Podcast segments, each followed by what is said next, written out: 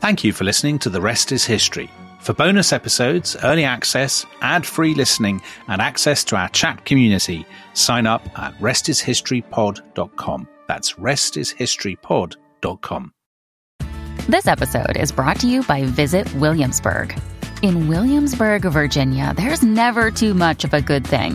Whether you're a foodie, a golfer, a history buff, a shopaholic, an outdoor enthusiast, or a thrill seeker, you'll find what you came for here and more. So ask yourself, what is it you want? Discover Williamsburg and plan your trip at visitwilliamsburg.com. Hey, it's Ryan Reynolds, and I'm here with Keith, co-star of my upcoming film, If, only in theaters May 17th. Do you want to tell people the big news? All right, I'll do it. Sign up now and you'll get unlimited for $15 a month and 6 months of Paramount Plus Essential Plan on us. MintMobile.com/switch. Upfront payment of $45 equivalent to $15 per month. Unlimited over 40 gigabytes per month. Face lower speeds. Videos at 480p. Active Mint customers by 5/31/24 get 6 months of Paramount Plus Essential Plan. Auto renews after 6 months. Offer ends May 31st, 2024. Separate Paramount Plus registration required. Terms and conditions apply if rated PG. Another day is here and you're ready for it. What to wear? Check. Breakfast, lunch, and dinner? Check. Planning for what's next and how to save for it? That's where Bank of America can help. For your financial to-dos, Bank of America has experts ready to help get you closer to your goals. Get started at one of our local financial centers or 24/7 in our mobile banking app. Find a location near you at bankofamerica.com/talktous. What would you like the power to do? Mobile banking requires downloading the app and is only available for select devices. Message and data rates may apply. Bank of America NA, member FDIC.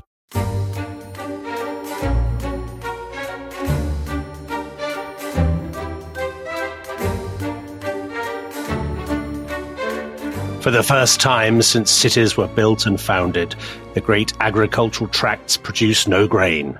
The inundated tracts produce no fish. The irrigated orchards produce neither syrup nor wine. The gathered clouds did not rain. The mazgurum did not grow. At that time, 1 shekel's worth of oil was only 1/2 quart. 1 shekel's worth of grain was only 1/2 quart. These sold at such prices in the market of all the cities. He who slept on the roof died on the roof. He who slept in the house had no burial. People were flailing at themselves from hunger. Akkad. Instead of its sweet flowing water, there flowed bitter water. Whoever said, "I will dwell in that," found not a good dwelling place. Whoever said, "I will lie down in Akkad," found not a good sleeping place.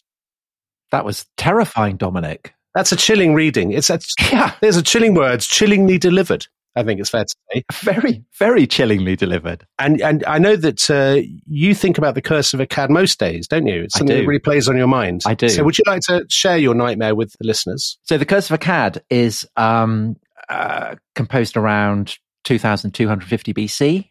And it has been adduced as an example of the theme of today's episode, which, Dominic, is climate apocalypse. Cheery for, Well, because I wanted to call it climate change, and you insisted on calling it climate apocalypse. Yeah. So that's what we're going to do. I have the instinct, Tom, of a top newspaper editor. I think it's fair to say. I know you do. So the question is, though, is that what you so terrifyingly and sonorously read out? Is it a record of climate change, of climate apocalypse, or is it something more ambivalent, more complicated? And as it happens, we have the absolute perfect person on hand to answer that question for us. And that is none other than Peter Frankopan, who is Professor of Global History at Oxford University, international man of mystery, a man who never knowingly wears a shirt without unbuttoning it to his navel. And he is the author of a new book that's just come out, The Earth Transformed, which, Peter, you're naturally a very modest man, I know. You must feel very embarrassed by how well it's been reviewed, the kind of the splash it's made. I'm still in shock listening to Dominic's fine performance in treading the boards. I mean, I was going to say how great it is to come onto your history podcast, but I think you're in the wrong career, Dominic. That's Royal Shakespeare Company calls. You're not the first to say that, Peter, and you won't be the last, let's be frank. A lot of listeners will know that I was cruelly denied. You probably don't know this, Peter, unless you followed my career as closely as you should have done. But I was cruelly denied the role of Paddington, which was given to Ben Whishaw instead, because I'd worked with the director. The station or the bear? Oh, not the station. I could play the station if there was an anthropomorphic railway station. But we're going off-piste already, Tom. You warned this would happen. Yes, yes. So, Peter, your book, The Earth Transformed, is basically a history about how climate has influenced the history of humanity right the way up to the present. And because Dominic has insisted on calling this climate apocalypse, we thought we would begin with that, which is a very early example from the kind of beginnings of urban civilization. Akkad is often adduced as the first example of an empire. So what are the complexities in deciding whether that is a record of climate change? Well, never trust a historian. That's the first problem.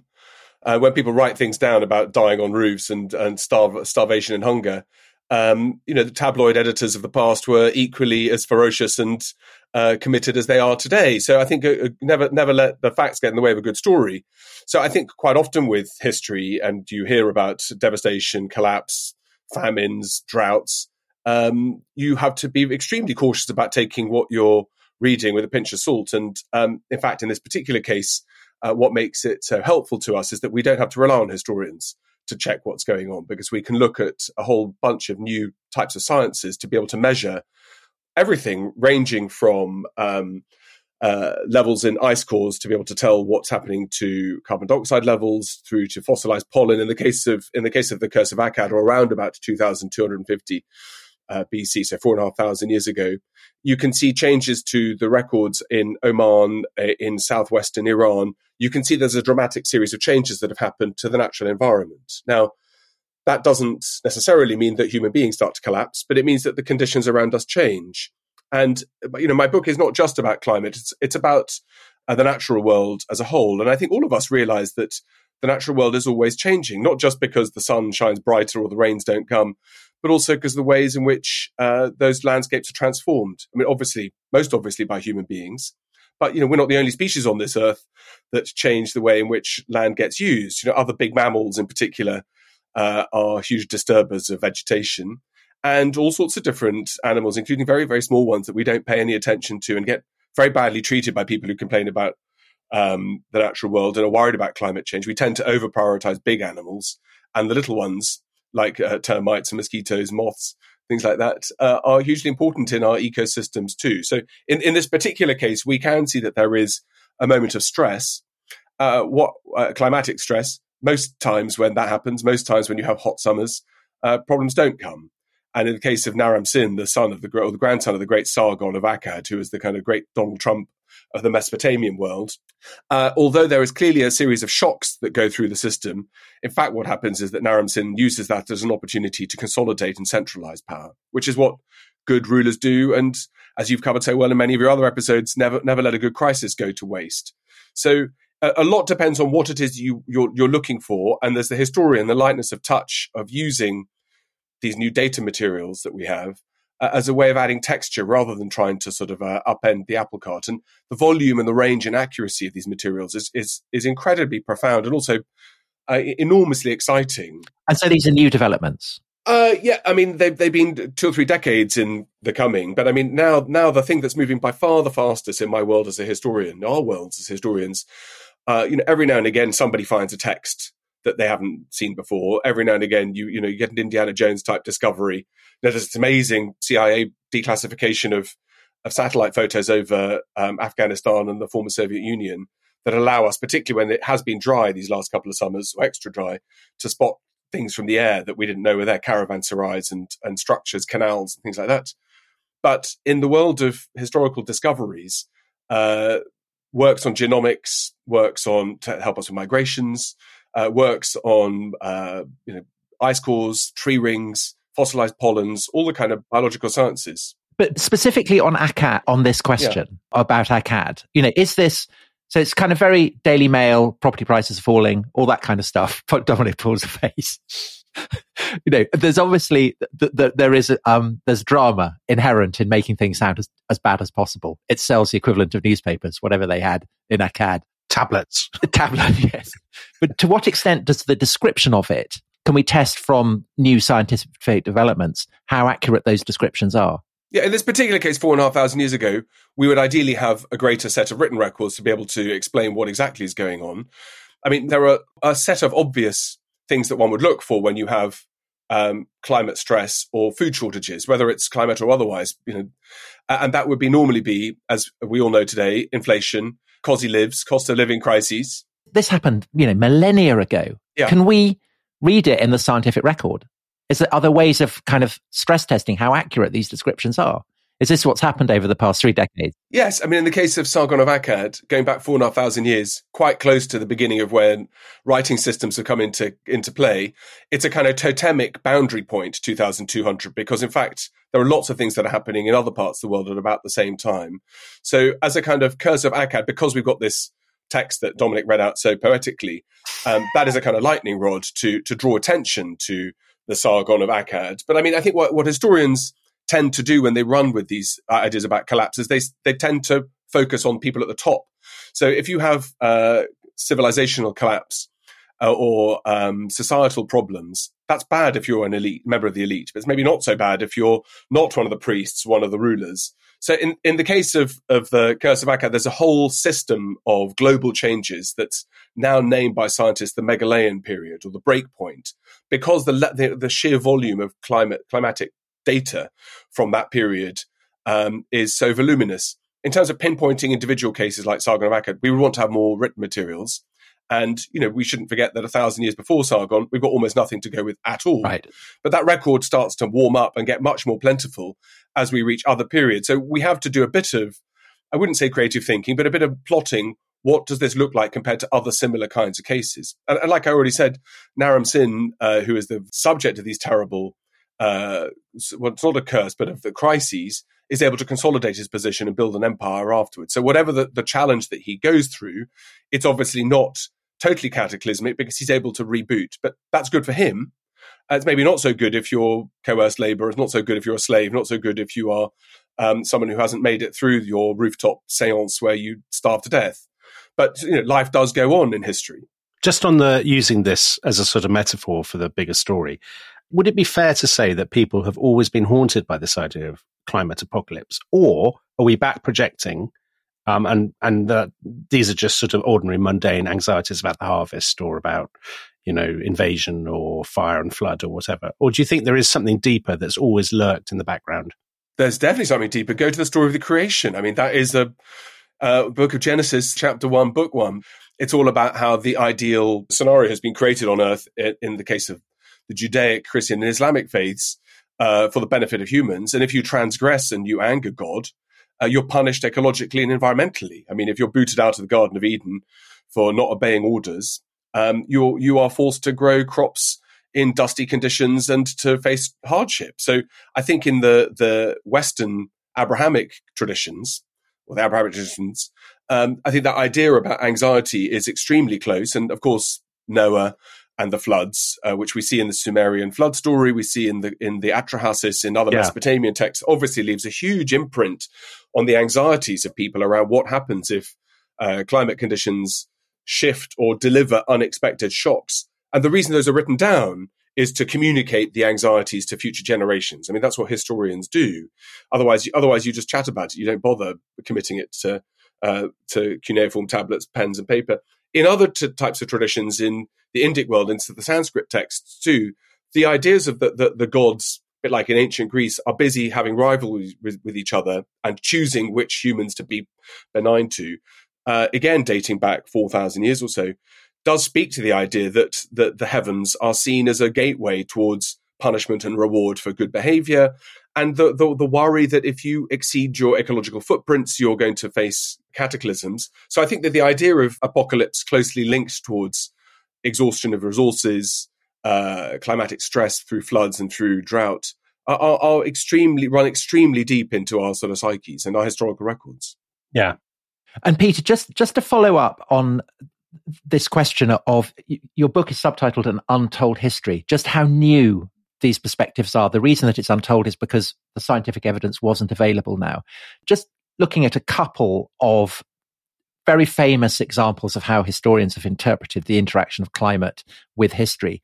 So the 6th century AD, which is a period that you're particularly familiar with. Love the 6th century. It's often said that, this is a period where there's massive cooling, has massive knock-on effects on the Persian Empire, on the Byzantine Empire, on the emergence of Islam, all kinds of things like that. And then the other one is the what's called the Little Ice Age, and particularly focused on the 17th century, the idea that there is actually a global ice age, a global cooling. Yeah, we've talked about that a lot in this podcast. Yeah. The sort of 30 Years' War, the English Civil Wars, all that stuff. But also in China, the collapse of imperial structures in China and in America and in Africa. Those two examples, are we able now as historians, as scientists, to stress test just what the nature of the interaction of climate is with empires, with frameworks of authority, better than we were, say, 10 years ago, 20 years ago? Okay, so the 6th century, the thing that is most important is not to get hung up on climate on its own, right? So climate is an important factor, and it's interesting because of the temperature drops. By far, the more important thing is that climate shifts triggered by a series of volcanic eruptions in the 530s and early 540s. Because you love a volcanic eruption, don't you? You love a volcanic eruption. Throughout your book. they do go off. Well, every other page, a volcano is. We'll come back to volcanoes. Those volcanic eruptions in the 6th century, by far the most dramatic thing they do is not just impacting atmospheric conditions and reduce crop growing periods, which they clearly do, and impact belief systems because. Lots of people are concerned about punishment from the divine, etc., etc. The thing that's by far the most important is they change pathogen behaviour, and the pathogen behaviour in this particular case is making plague more virulent and allows the Justinianic plague to take hold and to decimate. I mean, it's part of a very frosty conversation between different groups of historians, but clearly it's a massive population loss in Europe. And in that sense, what volcanoes often do is not just that they inject masses of dust into the atmosphere and make it slightly harder to grow things. It's quite often they trigger medical and disease environments to change. And two good examples that parallel what happens in the 6th century is the eruption of Santorini around 1600 BC, where apart from the tsunami it generates that knocks over Crete, the fact that it's a huge detonation, it triggers, again, in this particular case, the virulence of the variola virus, which your listeners will know is what lies behind smallpox. And smallpox in the last couple of hundred years before its eradication probably killed about 300 million people just in the 19th and most of the 18th, 19th, 20th centuries alone. So those kinds of things are much more important than a growing season. Likewise, Mount Tambora that generated the year without the summer and obviously is linked through to... So that's 1816. 1815, the trigger, but the summer of 1816, which, you can fold into the Peterloo massacre. You can link through to... Frankenstein. It's a whole palette you can open up. Yeah. But one of the things it does that has more, doesn't have to be either or, but creates a general impact is it changes the marine biology of the Bay of Bengal that unlocks and makes cholera take over. And the cholera that then devastates Bengal spreads, and you can trace it through the Middle East, through into Russia, into Europe. And so these kinds of things are just all about the natural environment and about how they shift us around rather than just around climatic conditions. But I think we don't necessarily always overlook those, but quite often historians, as you know from your podcast and from your own wonderful work, we tend to specialize in single periods or single regions. And it's the tying together bigger canvases in detail that I think is the bit that's untold. It's plotting it all out onto a kind of big canvas to take a look at. But so... in both these cases, the Middle Ice Age and with the Justinianic plagues of the 6th century, I think a lot requires the deftness of the nuance of being able to layer in this new evidence that we have, but to do it in a way that is asking questions. In the case of the Justinianic plague, for example, because we have these new technologies available, there's a group that's worked on a site called Edix Hill in Cambridgeshire that you'll know, Tom, from your books very well, that the Black Death or the Justinianic plague arrives in Pelusium at the mouth of the Red Sea, or the gateway to Egypt, and then is supposed to spread across the Mediterranean that way. That's how the historians write about it at the time, and you can start to see the deaths being written about in a kind of sequence. The Edix Hill data shows that there's evidence of plague about 4 or 5 years before that episode in North Egypt. So plague is endemic, or it's existing and not just in England, but in rural England. Right. And so that completely transforms how we should think about how people are travelling, how things are being moved around, what it is that unlocks pestilence and pathogens to make them more virulent. But quite often emerging infectious diseases are very closely linked to relatively small climatic shifts. So these things, I think, need to be taken in the round. So just can I come back to the Little Ice Age? Because we've talked about this in previous episodes of this podcast. So for those people who don't know, This is this idea. It's captured brilliantly by Jeffrey Parker in his book Global Crisis, this 7,000-page book, which covers, I mean, it's a brilliant example of global history. And it's talking about famines in China. It's talking about the religious wars in Europe, the sort of the witch craze, the enormous political turbulence, all of this sort of stuff. And it's linked to the idea that there is a temperature drop of 1% to 2% or something like that. But am I right in thinking that you think that is oversold, and that the idea that this is all because of climate change and because of a temperature drop is too, well, I don't want to say too simplistic. Well, it is too simplistic. That is your case, isn't it? No, I mean, I'm from all the things that all my flaws, I try not to be a drive-by assassin of other people's works. I mean, I think Jeffrey Parker, it's a fantastic book, and huge kudos to raise the subject single-handedly about ideas around things like the Little Ice Age. I think that the problem is going granular, is exactly when does this period start? Yeah. What triggers it? And the 17th century makes sense to all of us historians because we like the idea of round numbers like 1600 and 1700. And that may or may not be a reflection of periodization. So lots of people argue about what exactly that date range is for the Little Ice Age. Should we start it in 1450? Should it start in 1600? And so on. So some of it depends on what it is you want to look at.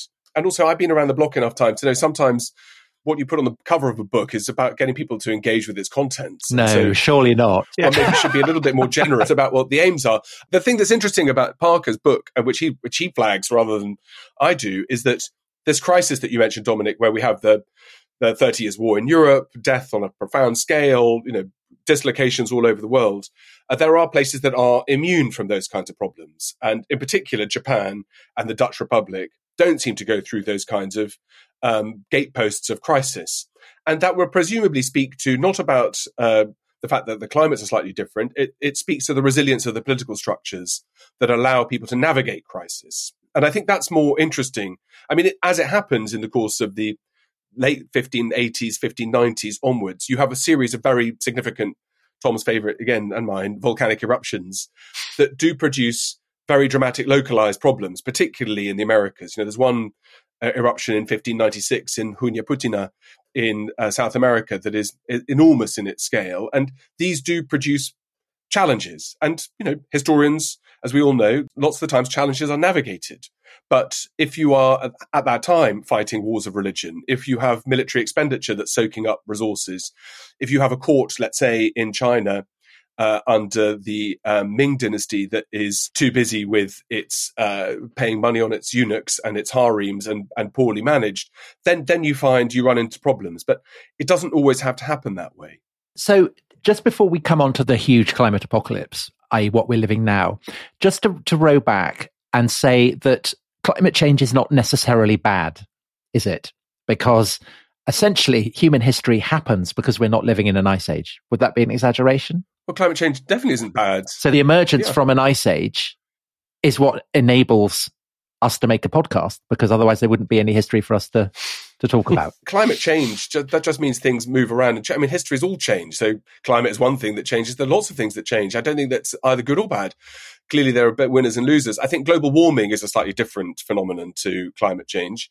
I think resource depletion is obviously another challenge. And I think... But global warming, I mean, we were in an ice age. Yes. And then we emerged into what is called the Holocene, the period in which we're now living, the geological period of time. Right.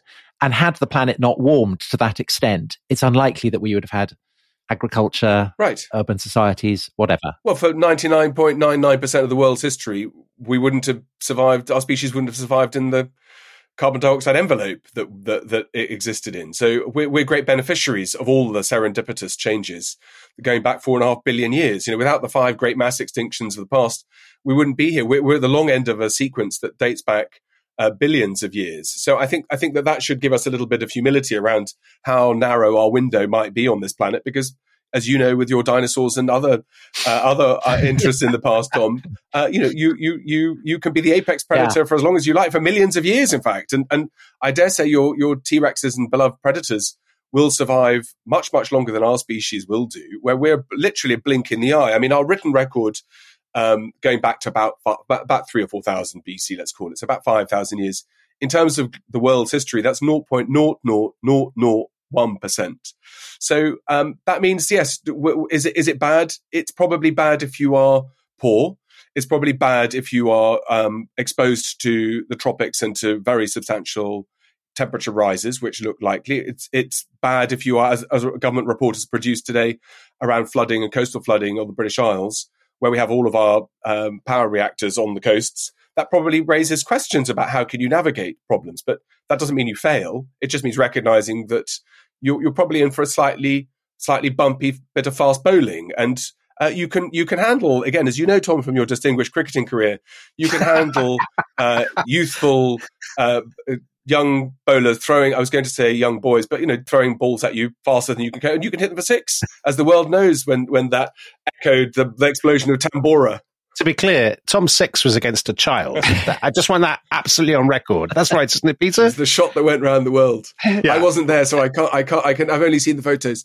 But no, I think that it's how do you handle the challenges coming towards you? And right now, our problem is a multiple set of combinations. Okay, Peter, hold on. We'll come to the problems that we're facing now a bit later. I just want to stick now to the idea that the global, not just climate change, but global warming can be potentially a positive. And that the fact that the Ice Age ended was a kind of broad positive, I would say. I mean, that seems to be the implication of your book. Yes, but also that there have been the Roman warm period. What's the Roman warm period, Peter? It does sound like, I'd quite like a Roman warm period where we're getting snowfall. I mean, it sounds great, doesn't it? I mean, who wouldn't enjoy a Roman warm period, or indeed a medieval climate anomaly? I'd prefer the Roman warm period. No question. No question. All the Romans get into under their duvets. What is it? What period are we talking about? So almost exactly the moment where Augustus, or Octavius as he was, knocks over Egypt. For the next 250 years, it just so happens that climate conditions globally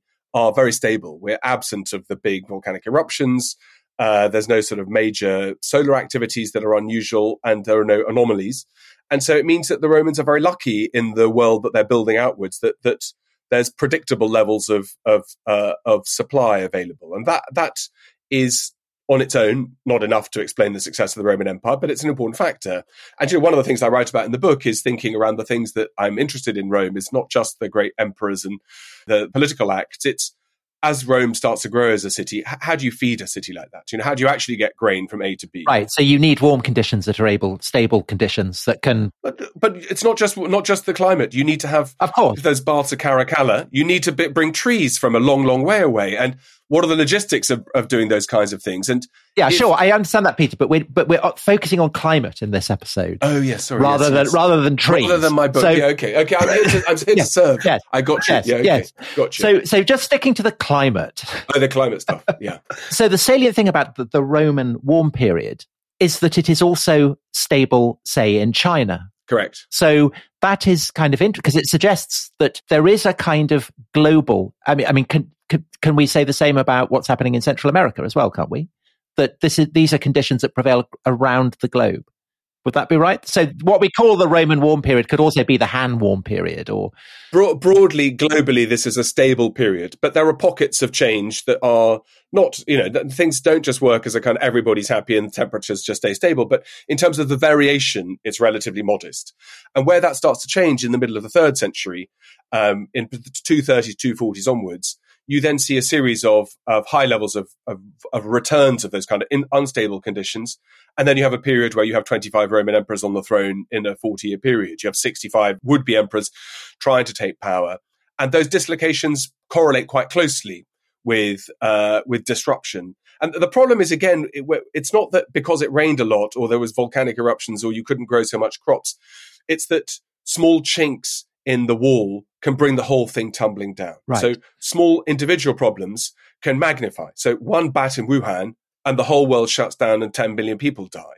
And that process of understanding those fragilities of interconnectivities are important. So it's the same thing along the Silk Roads. It's the same thing in Mesoamerica. When a single point fails, for whatever reason, because of disease, because of corrupt leadership, because of a random enemy that pops up and knocks you over, then the whole house of cards comes tumbling down quite quickly. Okay, and so that goes back to what we were still at the beginning, how difficult it is to identify climate change specifically as an agent of change and transformation. Yeah, so that's a problem if you're making a podcast, but it's not a problem if you're writing a book that isn't saying that.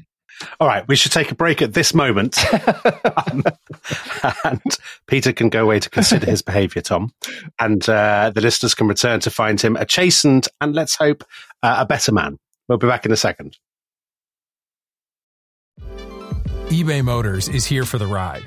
With over 122 million parts, you can make sure your number one ride or die stays running smoothly. Brake kits, LED headlights, bumpers, whatever your baby needs, eBay Motors has it. And with eBay Guaranteed Fit, it's guaranteed to fit your ride the first time, every time. Plus, at these prices, you're burning rubber, not cash. Keep your ride or die alive at ebaymotors.com. Eligible items only. Exclusions apply. When you need mealtime inspiration, it's worth shopping Kroger, where you'll find over 30,000 mouthwatering choices that excite your inner foodie. And no matter what tasty choice you make, you'll enjoy our everyday low prices, plus extra ways to save, like digital coupons worth over $600 each week. You can also save up to $1 off per gallon at the pump with fuel points. More savings and more inspiring flavors make shopping Kroger worth it every time. Kroger, fresh for everyone. Fuel restrictions apply.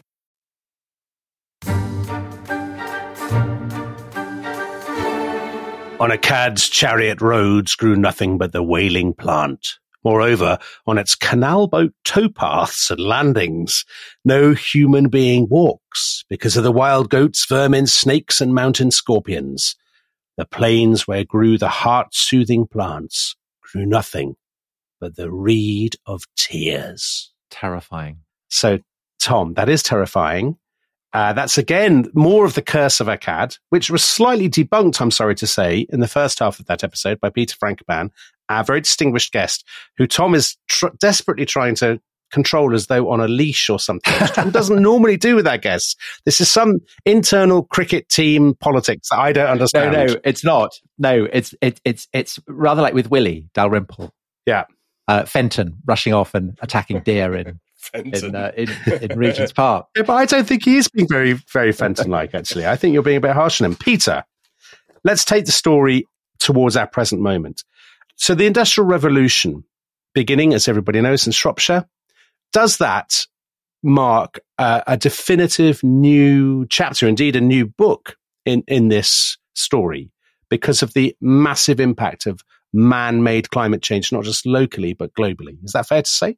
Yes, I think that the injection of fossil fuels into our atmosphere as a result of the Industrial Revolution and particularly the combustion engine clearly generates lots of benefits and lots of wins. You know, the energy revolution is an important one that redistributes global powers as well and rights. You know, there are lots of ways in which one can look at this in a positive way, but there are ecological and environmental consequences for that I think are really quite tricky and complicated. But the challenge wasn't in 1700, it's been in much more recent times. So, for example, about 85% of the fossil fuel has been burnt since the end of the Second World War by humans, and about 50% since I did my A-levels in 1989. So it's the scale of change in the last 3 or 4 decades that's been most dramatic.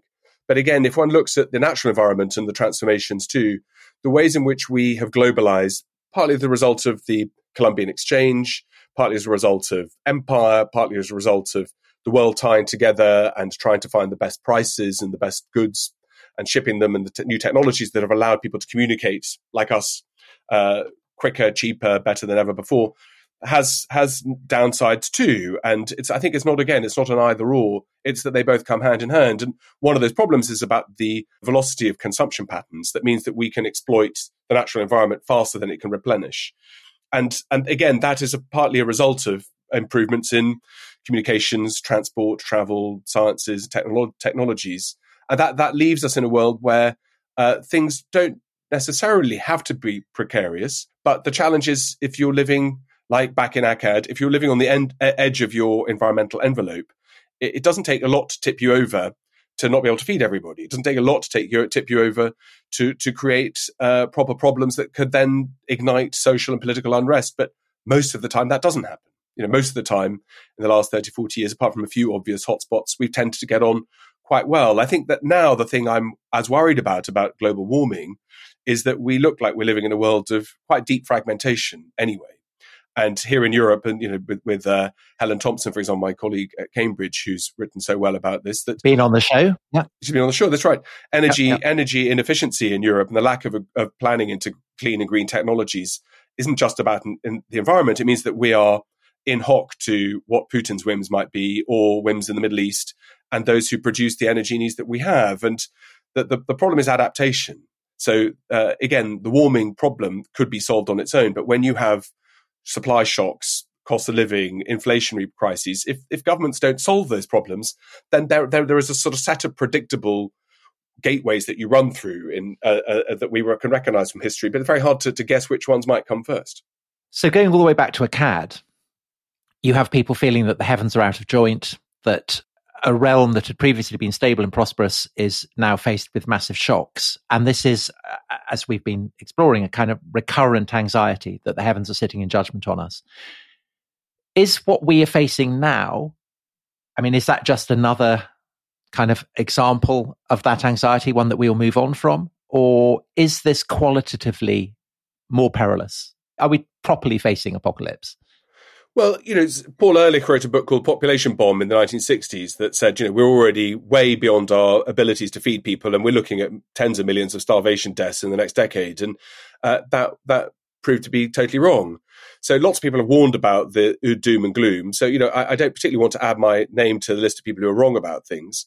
But I think I would defer to my friends and colleagues who work in biological sciences around biodiversity loss. So if we forget about humans and our problems for a moment, it's the collapse of amphibian species, of birds, of the changes to the mammalian world and of plant life that are not uniform. There are winners and losers in those equations, but clearly we're going through a process that some of my very distinguished colleagues call already we're going through a sixth mass extinction. And the difference about this one compared to previous five is that it's already much faster than those dramatic ones of comets hitting the old asteroids hitting Chicxulub in Mexico and volcanic eruptions that played out over the course of thousands of years.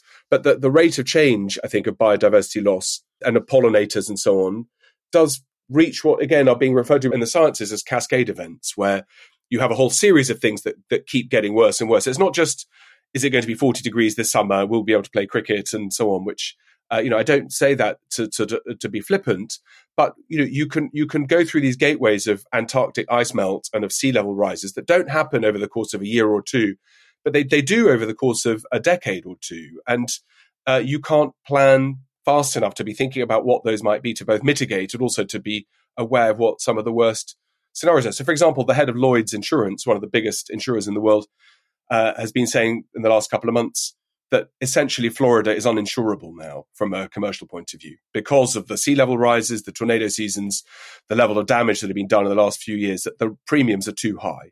And I think that should make, wherever you sit in the world, sit up and think we are living in a world that is changing really dramatically fast environmentally, as well as all the political stuff that we see that has its own existential challenges. But you quote a senior investment banker last summer who said, who cares if Miami is 6 meters underwater in 10 years, in 100 years? What happens to the planet in year 7 is actually irrelevant to our loan book.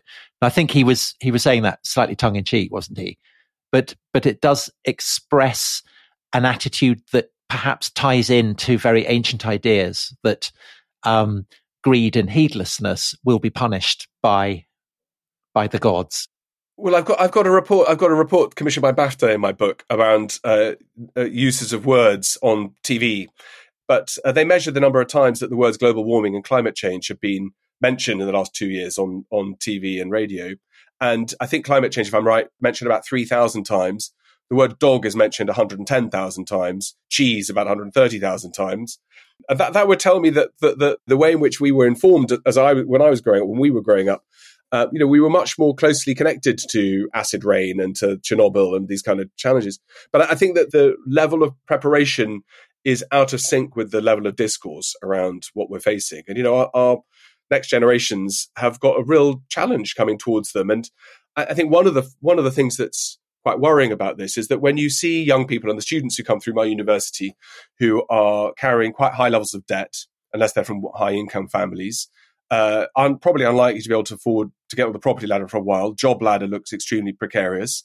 They've seen the shenanigans going on in the world of politics for years now, whatever your political persuasions, not just in the UK, in fact. And that lack of confidence in democratic abilities to solve problems combined with climate has produced some real worries. I mean, there's some work commissioned just at the end of 2022 that says that 60% of people under the age of 45 in liberal democracies don't believe that regular elections are an essential part of a functioning democracy and would pick a strongman who can solve problems. That's the phrase used, strongman who can solve problems, rather than looking to solve things through democracies. And for my generation, our generation... Peter, your moment has come. My moments, here I come. Stride to the middle and hit a double hundred.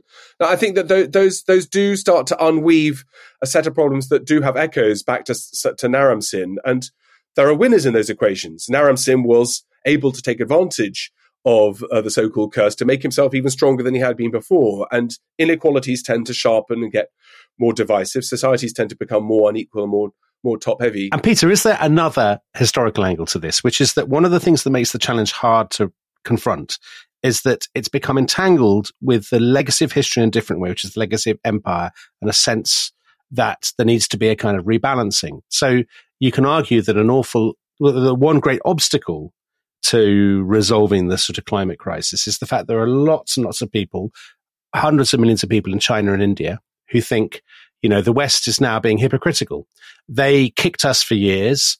They had all the benefits of this, and now they want to deny those benefits to us. Doesn't the legacy of history therefore make it more difficult to resolve because of the experience of empire and the reaction against empire? Well, look, I mean, it's something you've covered and both have written about. So, I mean, I think that in that context, probably my own line would be, I mean, obviously that's a factor, empire in the past, but it's also that over the last 30 years, factories across the rich world were devolved and parked in parts of the world where labour costs were much lower and environmental standards were much lower. And so today, 496 of the world's 500 most polluted cities are in Asia. And I think it stands to reason that we're the great beneficiaries, not because of what ancestors did 500 years ago and long British history, but the reason why flat screen TVs and laptops cost what they do and don't cost more is because they're not made in Stoke-on-Trent, or they're not made in Cornwall, but they're made in Sichuan province. And I think that it's not unreasonable to think that the people who have taken the environmental costs of the last 30 years and are most stressed, probably there should be some form of way in which we are able to recognise what those levels of commitment are. So we in the West have done quite well in the last 30 years of reducing our emissions. We've done quite well in recycling.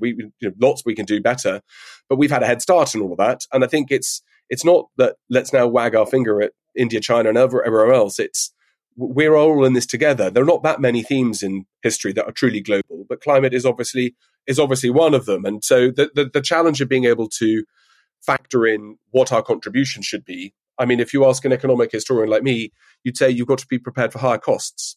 And that's the way to try to clean things up. You've got to be willing to say, I will take a longer view, which means that I can't just have a pair of jeans that cost £4, not just environmental conditions, but also the ESG, the kind of the social ways in which that has a cost. But ethical buying and ethical investment is something that you can do if you're wealthy, but you can go hand in hand if you work out to cooperate. And probably in today's world, in my day job that's not related to climate, it's that lack of dialogue that is brutal, I think, particularly with China, but in other parts of the world too, that partly because the political narrative of kicking the West, or the West sort of demanding submission and demanding support on things like Ukraine. But, Putin has exploited that extremely successfully. In his speech he gave in the Kremlin a couple of weeks ago, he said, look, the West has pumped in $150 billion into Ukraine. These are his numbers. And has only put $60 billion into the developing world. So whose interests are really being protected? And, I think everybody around the world takes Putin with a bit of pinch of salt. But those words are very carefully chosen to the 85% of the world's population that don't live in Europe and the West. Well, you have some stupefying statistics on the imbalance between wealthy nations, their contribution to climate change, and those who are not wealthy. So you say that New York City uses more energy than all of sub-Saharan Africa put together, that the world's largest institutional user of petroleum and the single largest institutional producer of greenhouse gases in the world is the US Department of Defense. And you were talking about cheap fashion And you say that the fashion industry as a whole is estimated to contribute around 10% of global greenhouse gas emissions, more than the aviation and shipping industries combined. Well, making a pair of jeans takes 7,500 litres of water. That's enough for a single human to drink water for 7 years. And it's partly a lack of education. We don't really know that, never really think about that. And I think what good history can do is to flag some of these things where if you stop and get your underlining pen and think, I didn't quite understand that the fashion and textile industry is something that has a bigger imprint, or that some of the winds, in fact, I mean, there's a study done by some very clever scholars that the contrails that are left by planes flying in the sky, that a very modest correction can reduce the environmental damage those do by 80%, but at more or less cost-neutral basis. But it requires the modelling. And also, I'm very excited to read that it's been shown that cattle can be trained to control their micturition reflex and use a latrine for urination with significant environmental and climatic benefits. So that's an exciting... Yeah, that's not my own research, that one. But, you know, thank God there are people trying to work out... I mean, we know that yeah. that cattle and ruminants are a huge part of the problem in terms of methane production. We obviously, the beef is have massively heavy footprint in terms of its demands on soil and above us forest clearance. So to try to find a way to reduce that would seem to me a very positive way of spending taxpayer money on research that might make a difference. And so we can laugh at these kinds of discoveries, but I dare say that there are some people who would think that that's maybe better spent than looking at French revolutionary poetry through the lens of whatever you might be looking at French revolutionary poetry. And you know, I think that the ways in which we do need to try to think quite creatively start with ideas that may seem slightly startling and slightly strange, but we do have quite a series of problems to solve, and getting on with that would seem to be quite a good idea. For such a potentially bleak subject, you're quite optimistic, aren't you? Because on this podcast, long-time listeners will know that the Sandbrook rule of history is you should eat your neighbours before they eat you. but you definitely don't take that view, do you? You're very Miss World. You know, let's all be great pals. We're all friends. I love that. You know, love is in the air. I'm going to print that out, Miss World. Yeah, okay. But you are quite optimistic, aren't you? You do think we have the capacity to overcome these challenges. I mean, you talk a lot about the resilience. You emphasise the resilience of states. You mentioned the Dutch Republic and Japan during the 17th century, or you know, even Akkad. There is a kind of. Do you think that resilience will be there in the next few centuries? Well, like I said, I think that the world keeps on spinning. If you're going to bet against that, then I suggest the Roman warm period and getting your duvet and finding a nice quiet burrow to bury yourself in is not a bad idea.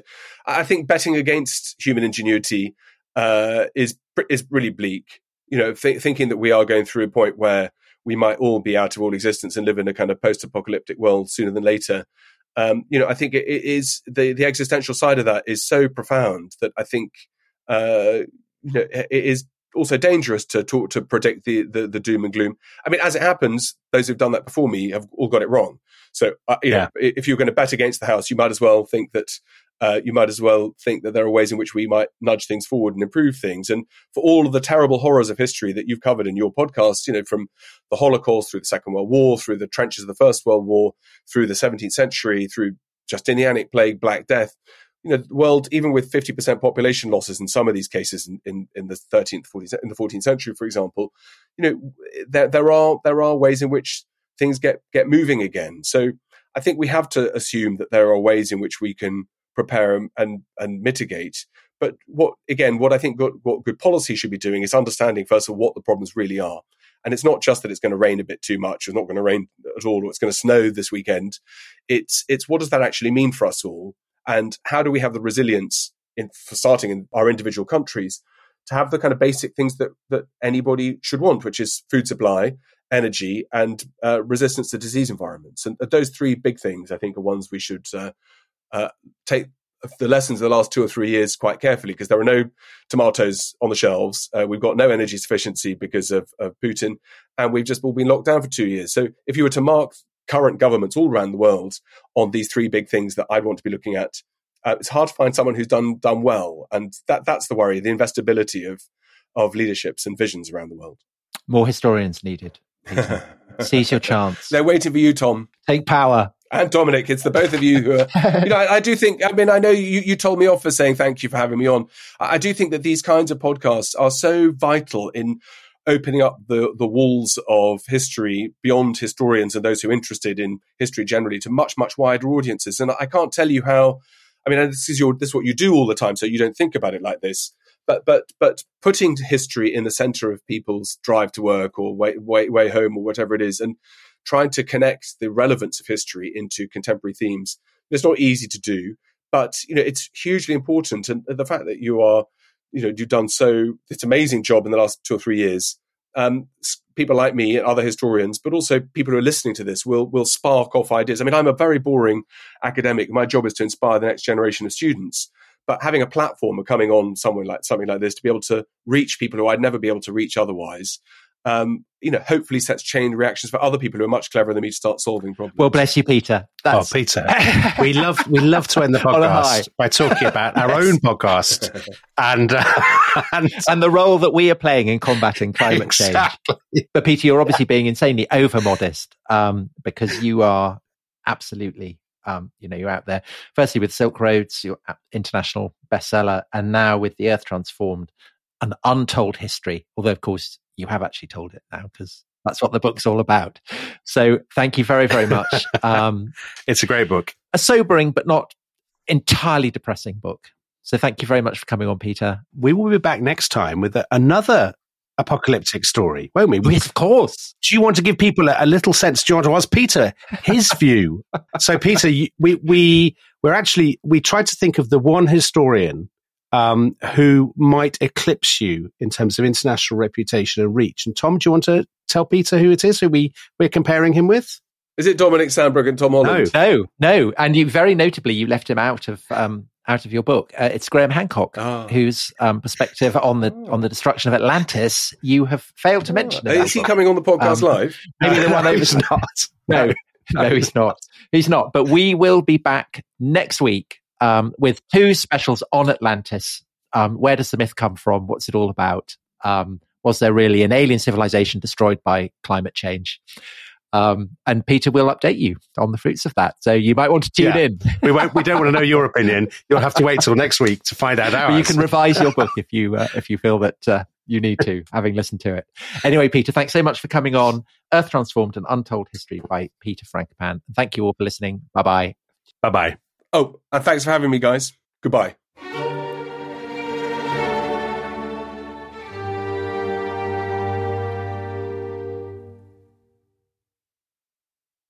Thanks for listening to The Rest Is History. For bonus episodes, early access, ad-free listening, and access to our chat community, please sign up at restishistorypod.com. That's restishistorypod.com.